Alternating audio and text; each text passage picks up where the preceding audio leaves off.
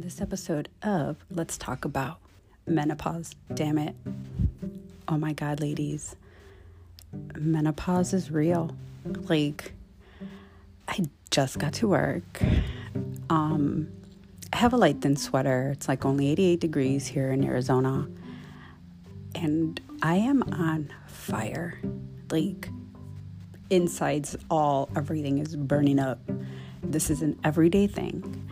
Um, so, real quick, I uh, just turned 47 this past July. And about two years ago, um, I was diagnosed with perimenopausal. Physicians like, oh yeah, you're not ovulating normally, regularly.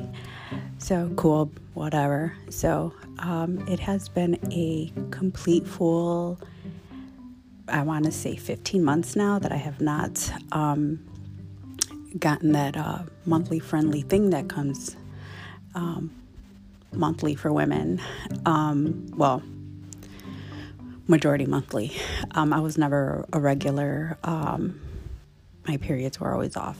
Anyhow, you know, moving here to Arizona, obviously had to find a new physician. So I actually see her at the end of um, September, and we'll see what she says because the weight gain is unacceptable.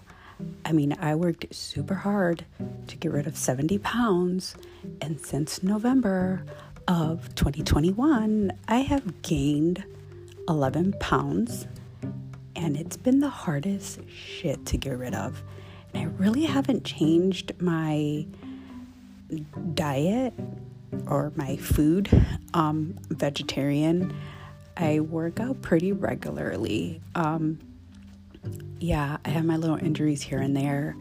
Um, just last week, I woke up, or two weeks ago, I woke up with my knee swollen, in pain. I have no idea what I did.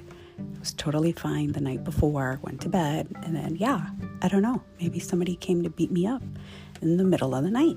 Um, or my little nine pound dog kicked me or something. I don't know. Anyhow, I did take a week and a half off. I finally got back into it, just modifying, um, making sure that I don't aggravate it more, but it is feeling better. So, yeah, I have no idea what's going on. Um, but those 11 pounds, hmm, not happy with. So, yeah, ladies, it is real. Man, why can't men go through that? Why does it always have to be the women? Man, sucks. Anyhow, just wanted to share. Menopause. No joke. Hope you guys all have a great day.